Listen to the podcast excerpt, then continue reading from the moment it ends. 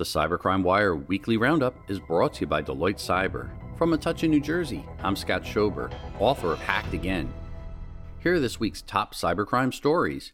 UK's Royal Mail services were hit by a major cyber attack. UK Postal Service Royal Mail is asking customers not to send any overseas letters or parcels while it deals with the impact of an ongoing cyber attack. The UK Royal Mail has been in business for over 500 years, delivering to over 29 million addresses and employs 158,000 workers. Hackers leaked sensitive files after an attack on San Francisco Transit Police. Criminal hackers have posted an enormous trove of sensitive files to the internet from a San Francisco Bay Area Transit Systems Police Department, including specific allegations of child abuse.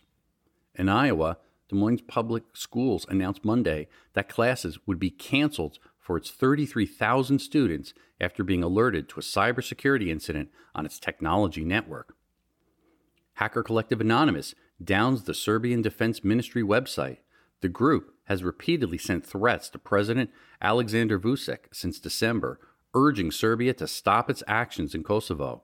The threats came amid an escalation of the situation in northern Kosovo, where local Serbs erected barricades in protest against the authorities in Pristina.